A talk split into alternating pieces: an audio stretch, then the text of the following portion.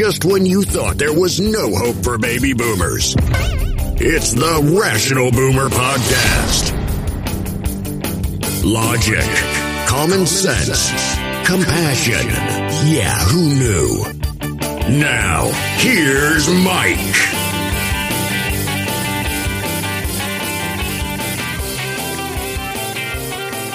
We are back on the Rational Boomer podcast. Hope your day is going well. Got something weird going on with my knee. I had some knee problems when I was young and athletic and was doing things that caused problems for my knees, but uh, I'm not doing that now, of course. But for some reason, it feels like it's swollen up a little bit and uh, it's stiff. I told my wife about it, and she said, Well, were you running? Or did you do something strenuous? and then she kind of fucking smirked at me because she knows I wasn't running. Jesus Christ, how long has it been since I ran? I mean, unless I have to go to the bathroom or something, I don't even walk fast, for Christ's sake. So I'm not sure what it is. I think it's, you know, it's one of those things where you're walking and you're a hundred years old like me, and you twist your leg just a little bit and something goes out of whack, and then it upsets your leg. I told my kids, I say, you know, when I was a young man, I could go out drinking all night, run full face into a brick wall, wake up after two hours of sleep, and do it all over again, and it wouldn't affect me a bit. Now, when you get older, like me, you stub your toe and you're fucking down for a week. It's disappointing when your body stops uh, stops not working like it once did. I remember those days of being that young and being virtually indestructible. I have to resign myself to the fact that those days are long gone, and even if I was in better shape, uh, it's a problem. You got to pay attention to it. You know, it's funny when you're 19, 20, 25, even 30 years old and you're getting drunk and partying or whatever, and you fall down. You just pop back up, kind of embarrassed, and you keep moving on. Now, at this age, if it's icy out or there's something going on where I fall down, generally I can pop back up. But it's not my reaction that's concerning. It's about the people around you. When you're my age and you fall down, everybody crowds around you. Everybody's concerned because they figure this might be a fatal moment. uh, you know, I'm a pretty tough guy. I've I've taken my hits in my lifetime, and I can even fall down now. But everybody else is so worried about it. And frankly, in the condition I'm in and the age I'm at, you don't just pop up either. It's a little slower getting back ambulatory, and that and that is a little. Uh, embarrassing too. I realized when I was getting old, you know, when my kids were really young and I was in my 30s or even my 40s, I worked long hours and I started work early in the morning, so I'd come home and it wouldn't be unusual for me to sit in the uh, recliner chair and fall asleep sitting up. When that would happen when I was in my 30s and 40s, my kids or my wife would come by and say, Oh, you're just lazy. Why don't you go to bed for Christ's sake? And they would tease me. But once I passed 50 and got older yet, now if they find me asleep sitting up in the chair, they grab me violently, go, Dad, Dad, you okay? yeah, bitch, I just fall, I just fell asleep. I'm fine. I don't know what it is. I mean, are they thinking that at some point I'm just going to fall asleep and never wake up again? Well, I tell them, I said, that's not going to happen. I'm pretty self aware, and if I'm going to die, I'm going to know that ahead of time. In my mind or in my senses, I'm going to know if I'm going to die. And if I fall asleep on the couch, it's because I'm 62 years old. Just fucking relax. Anyway, I got this trick knee now, and I'm walking and I'm kind of limping, which doesn't add to the image of an old man if he's limping on top of it. I mean, I like to be normally striding normally, even at my age. At least I can make people believe I'm perfectly healthy. But now, when you get this ache in your knee and you got to start to limp, they're all looking at you going, Oh, there you go. See, he's going now It's just a matter of time. I'm fine. I'm going to be here a while. I'm not going to run any races. I might not even walk fast to the bathroom at this point until this knee, knee heals up, but I'm going to be okay. All right, let's get to the business at hand, some of the news out there. I heard a story, and it sounds like Donald Trump had some pretty disturbing reactions to Black Lives Matter protest in the wake of the George Floyd murder. This is information coming out in a book, and I think it was This Shall Not Pass, the one I've talked about in the past. When he was talking to Janet Mills, governor of the state of Maine, she said he became so unhinged, she feared he was going to have a nervous breakdown. She was so concerned about this, she called a security guard in and said, You've got to hear this. You've got to be a witness to this. I don't know why he was so upset when he was talking to uh, the governor of Maine. I don't know if there were any Black Lives Matter stuff out there or not. Probably were. But for whatever reason, these Black Lives Matters really upset him. What's ironic is when you had the thing down in Charlottesville and the white supremacist and somebody dying there, he didn't seem to mind. He said they looked like fine people. Or when his buddies attacked the Capitol, injured numbers, uh, large numbers of police officers, and even killed a police officer or two. That didn't seem to bother him. Nothing to see here. Just forget about it. You're making too big a thing. But those Black Lives Matters people, oh, they got to be stopped. He wanted a massive crackdown on Black Lives Matter. He did. He wanted this stopped, so he called in Joint Chiefs of Staff General Mark Milley. He was called into a meeting with Trump. Milley said it was very tense. He made exaggerated claims about the violence. And that's what narcissists do. They exaggerate everything to try to make their point even stronger. I tell this story about my father, who was a narcissist. And this is on a small scale, but gives you a sense of what I'm talking about. Let's say I'm 10 years old and uh, my dad's mad at me. First of all, because I did something wrong. I'm 10 years old, remember. He would always come in and say, Jesus Christ, you're a piece of shit. You're 11 years old and you fuck up like this. He had to exaggerate it one year. But at the same time, if I wanted to do something, he'd say, Jesus Christ, you idiot, you're only nine years old. Then he'd exaggerate it the other way.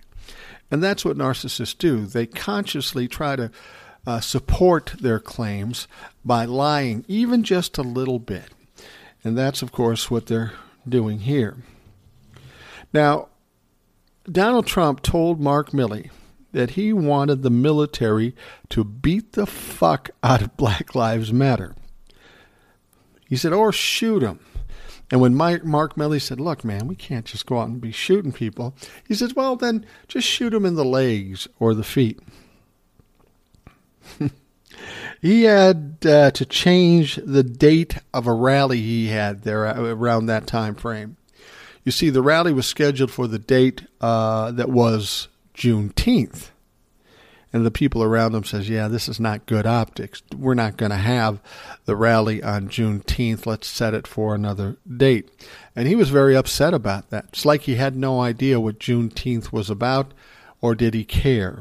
In fact, he was at a dinner later on that night, and he said, "Have you ever heard of such a fucking crazy thing?" The question always is: Is Donald Trump racist? Clearly, he is. Because clearly, if you're starting a riot or killing people, like in Charlottesville or at the U.S. Capitol, he has no problem with white people doing that. But when Black Lives Matter steps up and is fighting back about some injustices, like in Minneapolis. Now I live in Minneapolis. I saw the after effects of it. I did, wasn't stupid enough to go down there while it was happening. But a large percentage of the damage and the problems were started by white supremacists you know, when they broke into the liquor store, they started the uh, third precinct on fire. Those weren't Black Lives Matters people. Those were white supremacists who were going there to try to make it look worse, make it look bad, so they would have problems and they'd be able to point at the Black Lives Matter people and say, see what they did? Now, I'm not saying Black Lives Matter was completely innocent and there weren't some troubles with them. There were. And that's inevitable when you get a gang of people together. You get that mob mentality. But they were relatively peaceful compared to what we've seen with white supremacists at the Capitol, in Charlottesville, and other places around the country, including Minneapolis when we had those riots after the George Floyd murder. All right, next up, the January 6th House Select Committee announced that there they will have eight public and televised hearings starting on June 9th.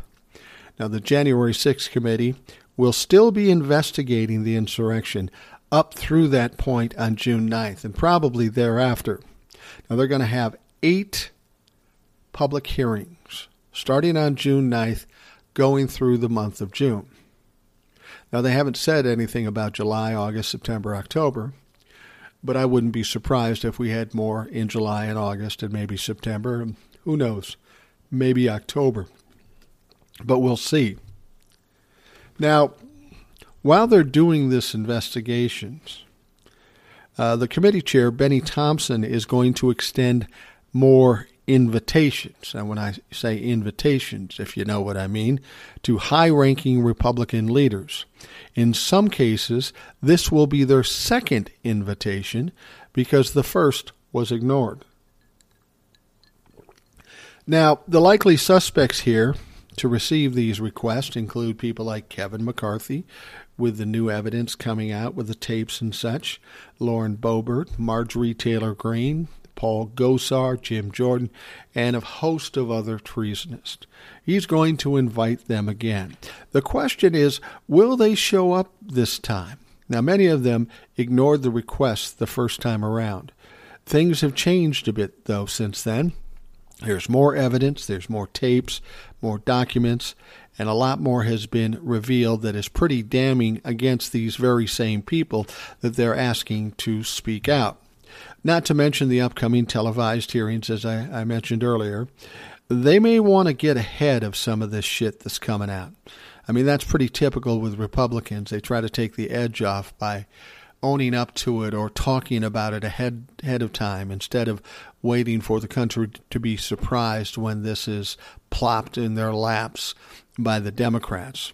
And we're going to see a lot of that with the uh, hearings. We're going to see quite a bit of that with the hearings. So we'll see what they do with that. Now, they will want to get ahead of this and they will want to deal with this situation. And this is, of course, if they are thinking logically. Of course, critical and logical thinking is a rare commodity amongst Republicans these days. So, what they are more likely to do is be no shows and go for the cover up. Apparently, they don't understand how these things typically go. The crime is one thing, but the cover up is what gets you in the end. They just have, it's just impossible for them to admit anything, admit they're wrong, admit that they committed any crimes. So they keep doubling and tripling and quadrupling down trying to cover it up. Now, it depends on what kind of crimes they committed as to whether they can be held accountable for them. But by virtue of them trying to cover it up, this is where the problems are going to come into play for these Republican people.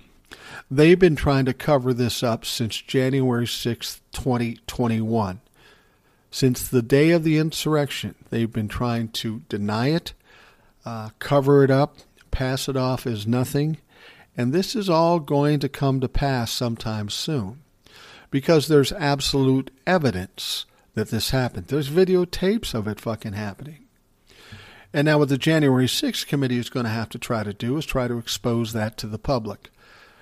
For once, control the narrative in this country and keep shoving the evidence and the information down the throats of anybody who watches the media. That really is the only way the Democrats can win here. The Republicans have always been really good at it. Now, what they'll try to do is they'll try to divert, distract, and cover it up and all that. But there's going to be so many things coming from so many angles, it's going to be hard to keep up with that. The Republicans understand that. Now, these people that were invited to testify, they may want to get out in front of it and they may want to testify. They probably won't give a lot of information. Or they may just want to ignore it like they've been doing up to now. Maybe they decide, well, it's going to be bad, so why should I go make it worse? I really believe some of these people have resigned themselves to the fact that they're fucking done here. I mean, if you have half a brain and you see what's going on, as much as you want to lie about it, as much as you want to cover it up or divert or distract, you know it's there. We know that uh, critical th- thinking and common logic does exist in the Republican Party. They just don't let us know about it. Perfect example of that Kevin McCarthy. We hear these audio tapes talking about how these things are going on and all these sitting members of Congress making these horrible proclamations and how they need to shut them up or maybe kick them off Twitter or whatever. Clearly, Kevin McCarthy was concerned not only about the insurrection because he said as much in front of Congress, but he was also concerned about what the sitting members of Congress were doing. Yet when he came out to us, it was more about, uh, oh, nothing's happening, nothing to see here. So he doesn't have a lot of credibility or integrity. But we know in the back of his mind he knows better because we heard it from the horse's mouth. I have to believe there's a lot of Republicans that are in that same mindset. They don't want to go against Donald Trump. They don't want to go against the, the radical side of the party. They don't want to be primary. They don't want to be uh, tossed aside. So they'll say whatever they have to say in public just to uh, support the claims of the radical Republicans. It's going to be interesting to see if they decide to speak or if they try to cover it up. But the important thing to remember is this uh, January 6th committee has interviewed 750 people. They've got thousands and thousands and thousands of documents. Chances are they have all the evidence they need against these people. They are probably not intended to be witnesses as much as targets. Granted, January 6th committee can't indict or uh, prosecute anybody, but they sure can refer them to the DOJ. And if the DOJ has these people in front of them, you can bet there's going to be some indictments. It's not quite the same as Donald Trump, the president. These are the people around the president, and uh, it's going to be very problematic for them. All right. Uh, so the Washington, D.C. Correspondents' Dinner was last night. Trevor Noah was the host, and he's a very funny guy. He's not a Republican fuck, thank God for that. But let's be honest, it's basically a roast for everyone by everyone who gets up on the podium. Joe Biden was the first president to attend this meeting in almost six years, in exactly six years, and was in rare form tonight. Now, when the president steps up, you'll remember when Obama, I think he was the last president to speak at the Correspondents' Dinner, and you remember the videos of how he tore up Donald Trump, and embarrassed the shit out of him. And as I've told you before, that is the worst thing you can do to a narcissist. Some people are suggesting that that was the day, that was the moment when he decided to run for president so he could get revenge. He did not like what Obama did to him. But let's be honest, whatever Obama did to him, fucking Trump uh, uh, deserved because of all this birther shit and all the fucking lies he was spewing. Now, Joe Biden was in rare form. He is a writer, no doubt. These weren't coming off the top of his head, but he had a few zingers, so I thought I'd take you through some of them. He acknowledged that he was the first president to attend in six years. He said, I understand that, though. This country went through four years of a plague and two years of the pandemic. I don't know if you got that. It's not a great joke, but he's basically suggesting the four years with Donald Trump was a fucking plague.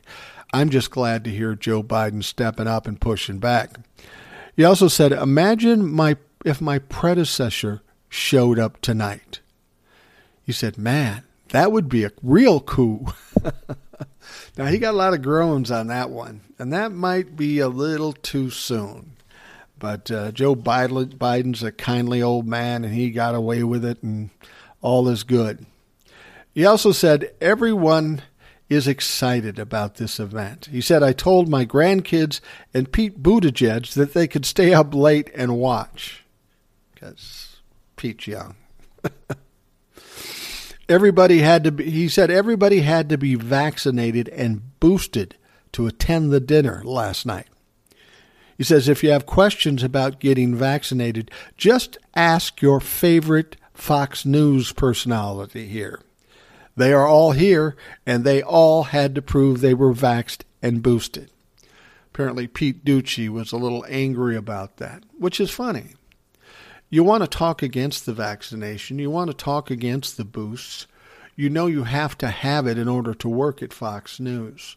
You're angry at Joe Biden for outing you that you've got vaccinated and boosted. That's how that's how much of a fucking liar Doocy Doocy, whatever the fuck his name is, and uh, the entire staff uh, with Fox. I mean, we've we've been hearing about some crazy shit with Sean Hannity. He also said, Fox News, look, I'm sorry your preferred candidate lost the last election. But to make up for it, I'm happy to give you access to my chief of staff so he can tell Sean Hannity what to say on his next broadcast. He said, I'm not really here to roast the GOP. Besides, what can I say that Kevin McCarthy hasn't already put in an audio recording? the GOP seems to be supporting one guy. His name is Brandon. Hey, he's having a pretty good year. I'm happy for him. so Joe Biden was was fine with making fun of himself, making sport of himself and certainly making fun of Fox News and making fun of the Republicans. Joe Biden did a decent job at it. He's certainly not a comedian, and some of the jokes that were written for him were a little weak. But it's a good feeling to see Joe Biden up there and snapping back. We've heard these things from the Republicans and from Donald Trump for five years, six years. And we've always watched the Democrats kind of step back, be kind, be calm and not say anything out of place. Well, that's got to change between now and November. You can't necessarily replicate what Republicans are doing, but you got to be stronger about it. You got to be talking about the things that are going on and that uh, um, things people know. It's like the televised hearings. This is going to bring everything to the surface, bring it to light, and hopefully more people will have an opportunity to see what is going on at these hearings. Now, I'm guessing Fox, OAN, and Newsmax won't even run the hearings. That wouldn't surprise me. But these things that are going to happen in these hearings are going to make such big news, it's going to be hard to avoid hearing about them. I'm not worried about the 30% of the base because you can't convince them of shit about shit. They believe in Donald Trump and the whole the whole alleged platform by the Republican Party. You can't change their minds, so don't bother trying. But there's a whole group of people in between the Democrats and the crazy right wing radicals. They are people who probably are Republicans and maybe don't even know what's going on because all they watch is Fox News. If we can bring more of this information to the surface, bring some light to it where these kinds of people hear what is exactly going on, well, then maybe, maybe we can have an impact. But in order to do that, the Democrats have to step up, get a little louder, a little prouder, keep pushing back, and keep talking until fucking November. All right, we'll be back right after this.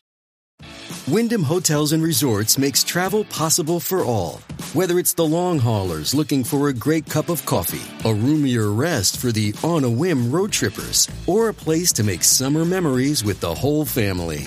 No matter who you are, where you're going, or why, with 24 trusted brands to choose from like La Quinta, Days Inn, and Super 8, your Wyndham is waiting. Get the lowest price at wyndhamhotels.com. Restrictions apply. Visit website for more details. For the past two years that they've been in office, we've seen Lauren Boebert, Marjorie Taylor Greene do crazy shit, say crazy shit, be involved in the insurrection on January 6th. Now, I've always seen these as two peas in a pod, essentially the same woman. Both racist, anti Semitic, insurrectionist. These two are equally stupid women that seem to be cut from the same cloth. Now, these two do not like each other, apparently, which is surprising to me. I thought they were good buddies. They're just as stupid, and they have the same thoughts and ideas and ideologies about what's going on in our government. It's all false. It's all crazy. It's all conspiracy theories and QAnon. So you would think they'd get get get along, but apparently they don't like each other at all. In fact, recently when they found themselves in the same room, there was a bit of a kerfuffle.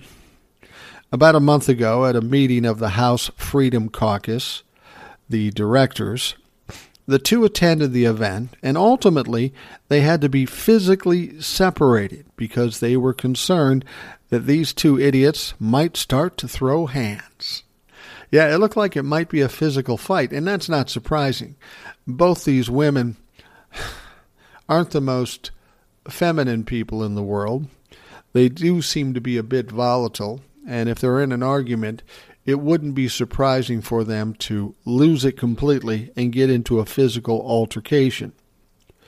Now, apparently, Lauren Boebert was upset with Marjorie Taylor Greene because she attended an event organized by a known white nationalist. Now, she can't possibly be against that organization because we know Lauren Boebert is, in fact, among other things, a white supremacist. But apparently, she was angry that uh, that Marjorie Taylor Greene was dumb enough to get caught going to such a meeting. I mean, she's saying the uh, quiet stuff out loud. Lauren Boebert is a white supremacist, but we don't need to talk about it. We need, don't need to advertise it. The verbal attacks were pretty loud, and a lot of people believe that it could mutate into fisticuffs. An unnamed Republican lawmaker stepped in and broke the argument up before there was any physical attacks going on. Now, I think what they should do is just let them go at it for Christ's sake. Call it a hockey game and let them fight it out. Let them work it out. I mean, this is who these people are. Wherever they go, it's a fucking two clown circus. These fucking pieces of shit turned our country into a shitty backwoods carnival. You know how people will always say, oh, there goes the neighborhood. When they were elected to office, among some of the other people, Paul Gosar, there goes the country. Our government is supposed to be serious and honest and decent. These two don't know anything about anything like that. They've made this country look very bad. The Republican Party knows they've made it look bad, but for whatever reason, they are standing behind them. Madison Cawthorn is one of these crazy fucks, but he had the audacity to call out the Republican Party for orgies and coke. Now, he's in all kinds of trouble, and I want you to watch that very closely. We're starting to see more videos to suggest some things. Madison Cawthorn is going to be canceled in the next couple of weeks, and it's not going to be because of the Democrats. The Democrats are scared to death of Madison Cawthorn, so they're going to try to get him out as quickly as possible. However, I don't know that that's a good idea. That said, Republicans do a lot of things that aren't good ideas. Madison Cawthorn, you can kick him out of Congress, certainly.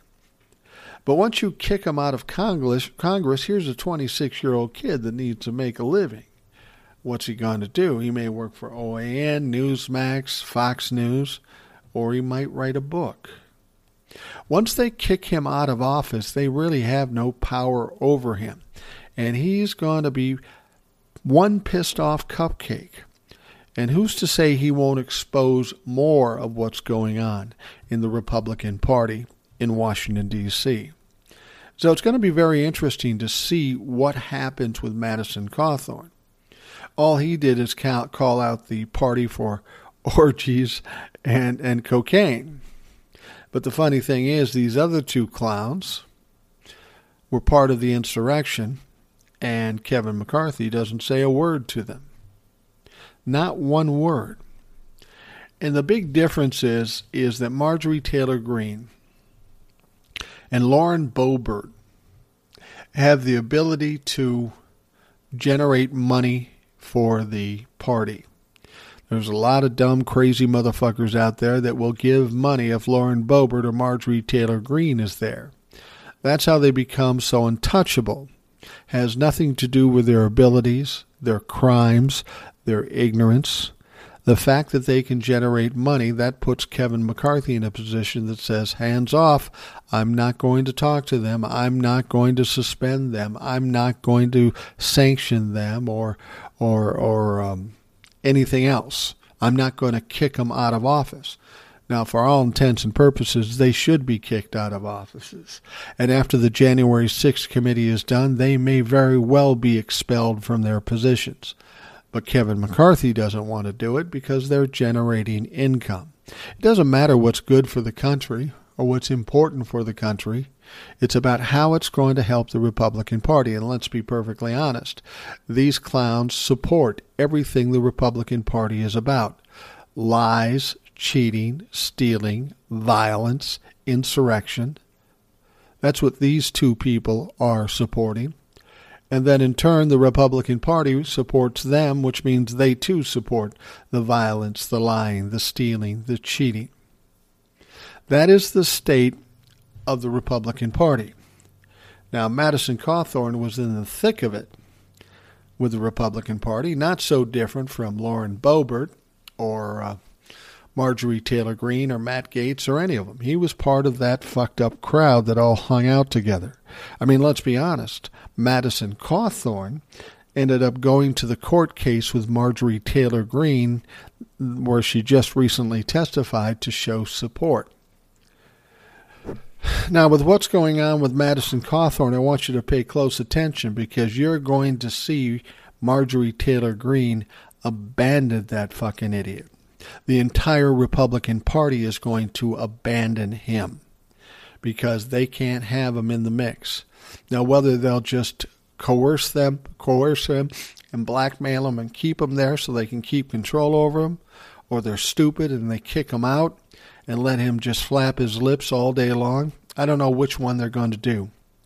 I can't say that I think the Republican Party is very bright, so my guess is that they will probably kick him out of there. But it's going to be the Republicans, it's not going to be the Democrats. Nothing can be done unless Kevin McCarthy is behind it, and trust me, on this one, he's upset. He's pissed. It'll be interesting to see if they do get rid of Madison Cawthorn, if he does step up out of revenge and start tell us, telling us more about what's going on in the Republican Party. Don't be surprised if he does that. All right, next up. A second member of the Oath Keepers, Brian Ulrich, 44 years old, has pled guilty to seditious conspiracy charges in the January 6th attack on the Capitol. That's number two that has pled guilty to seditious conspiracy. Now, Brian Ulrich was literally crying while he was in court. Mr. Tough Guy was crying when he pled guilty to the two felony charges obstruction of an official proceeding and seditious conspiracy. He was asked, Do you agree with Oath Keepers leader Elmer Stewart Rhodes? And did you develop a plan to stop the lawful transfer of presidential power by force on January 6, 2021? He replied, Yes, Your Honor. So he confessed to it.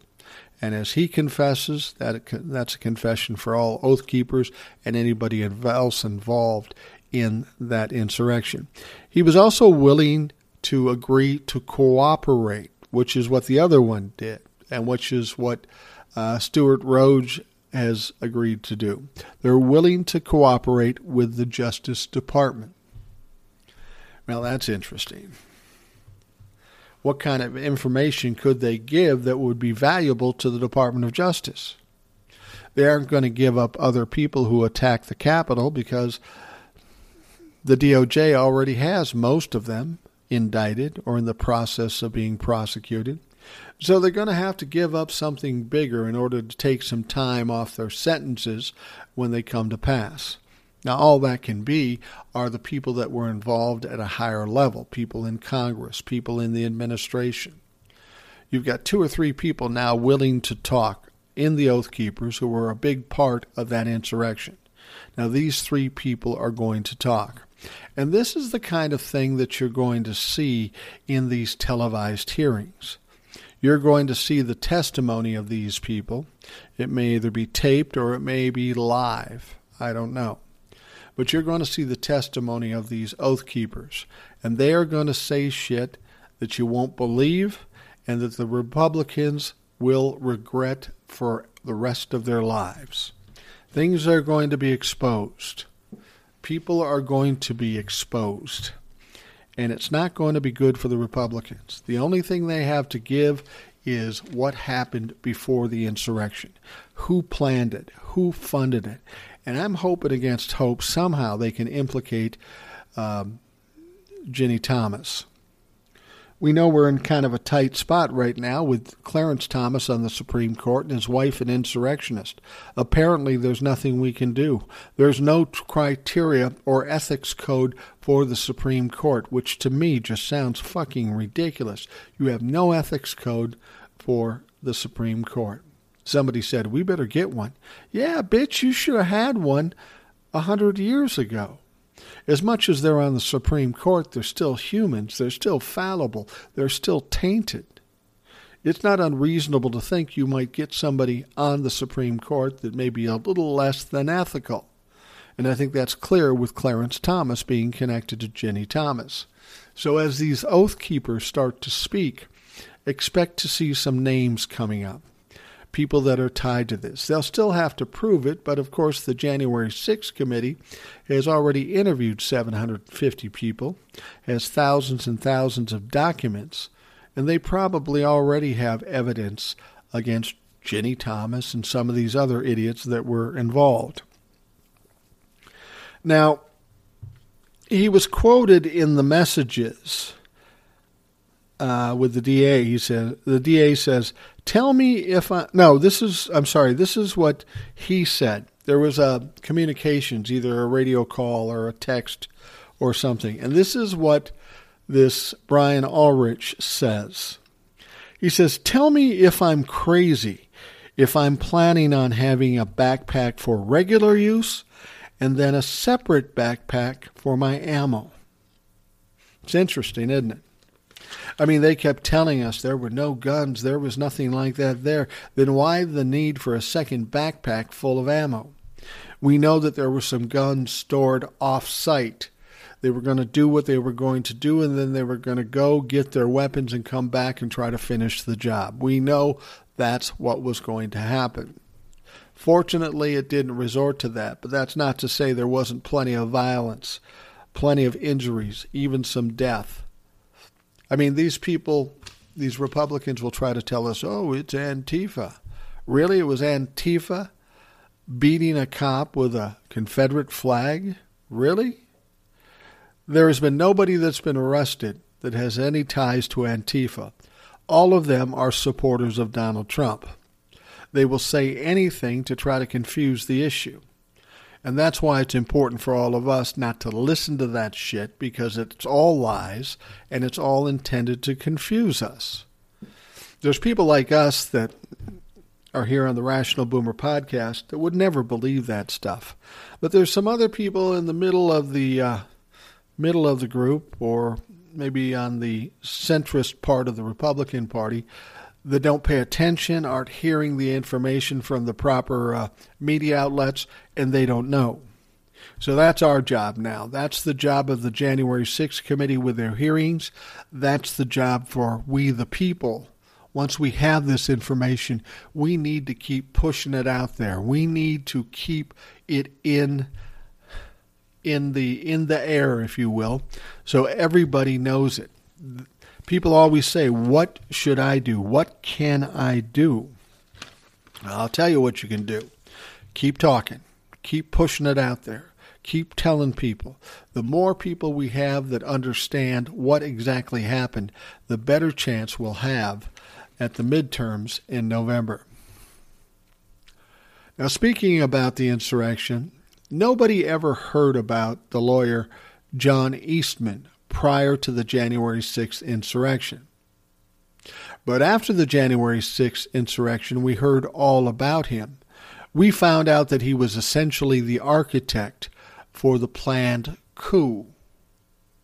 He was the one that wrote the book on it. He wrote the strategies and created the rules and regulations and plans to get this thing done. And now we know, of course, that, you know, initially when the people hit the Capitol, we thought this was just an angry crowd that got out of hand. We had no idea how much premeditation and planning went into this thing, but now we do. We have the attack on the Capitol. We have the uh, uh, fake electors trying to bullshit their way through. We have Donald Trump, Rudy Giuliani. We have Lindsey Graham, all going to secretaries of states at various swing states and trying to coerce them into overturning the election. Fortunately, it never worked. But a lot of it's on recording, so we're going to see what's going to happen. It's pretty amazing. It's really, truly amazing. Now, he's been asked to testify, and I think he did, but didn't give much information. He was also asked to turn over Trump related documents and emails. And he refused to do that as well. Well, yesterday he had a change of heart. He has agreed to turn over 10,000 documents and emails to the January 6th committee. Sounds like a lot, right? Well, that's good. That's a breakthrough. Unfortunately, that's about a little more than a fourth of the 37,000 documents he's supposed to have. He's claiming attorney client privilege. Now, I thought we went through this. I don't know if we have to go through court. It's great that he's turning over 10,000 documents, but these are documents he cherry picked out of 37,000. So the focus of the January 6th committee is to, in fact, get him to turn over all of the documents. So the interesting thing is we are seeing a little give with Eastman and the Republican Party for that matter. He's no doubt dealing with pressure from both sides from the Republican Party to keep his mouth shut, and from the left side, the Democratic Party, telling him, look, bitch, you're going to go to jail. It's a lot of stress to put an old man like that under, but you can bet he's struggling with it. He must understand that anything that he has done is probably already been exposed by way of the 750 other people that have been uh, questioned and all the documents that they've already received. John Eastman can't game his way out of this.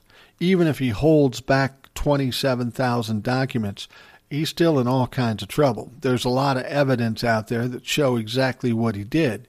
I mean, there's the document that shows his plan and his strategy for the insurrection. We know what he's done. We know that he spent some time talking to Jeffrey Clark over in the um, DOJ. Now, he was the guy that came up with the idea to send uh, secretaries of state a letter from the DOJ saying there's all kinds of election fraud. You've got to stop this now and don't certify these elections. And of course, we know it went to the Attorney General. They said, nah, we're not doing that. Then Donald Trump wanted to fire him and put Jeffrey Clark, this nobody from nowhere, as Attorney General. Unfortunately, everybody on his staff, everybody in the DOJ said, if you do that, we're just going to fucking resign and you'll look embarrassed. So that never happened. But we know that John Eastman was involved with Jeffrey Clark. We know that what Jeffrey Clark did is illegal, virtually treasonous. So once you tie John Eastman to Jeffrey Clark, well, then he's got a problem. And then when you see the documents we already have before he turns any over, he's in some deep trouble. He's in some deep legal trouble. So I'm thinking that that uh, John Eastman knows he's in trouble. He has to give a little bit to look like he's quasi cooperating. But he's not going to give up things that implicate himself. And there's probably a lot of things that are going to implicate him. So he's going to try to hold off.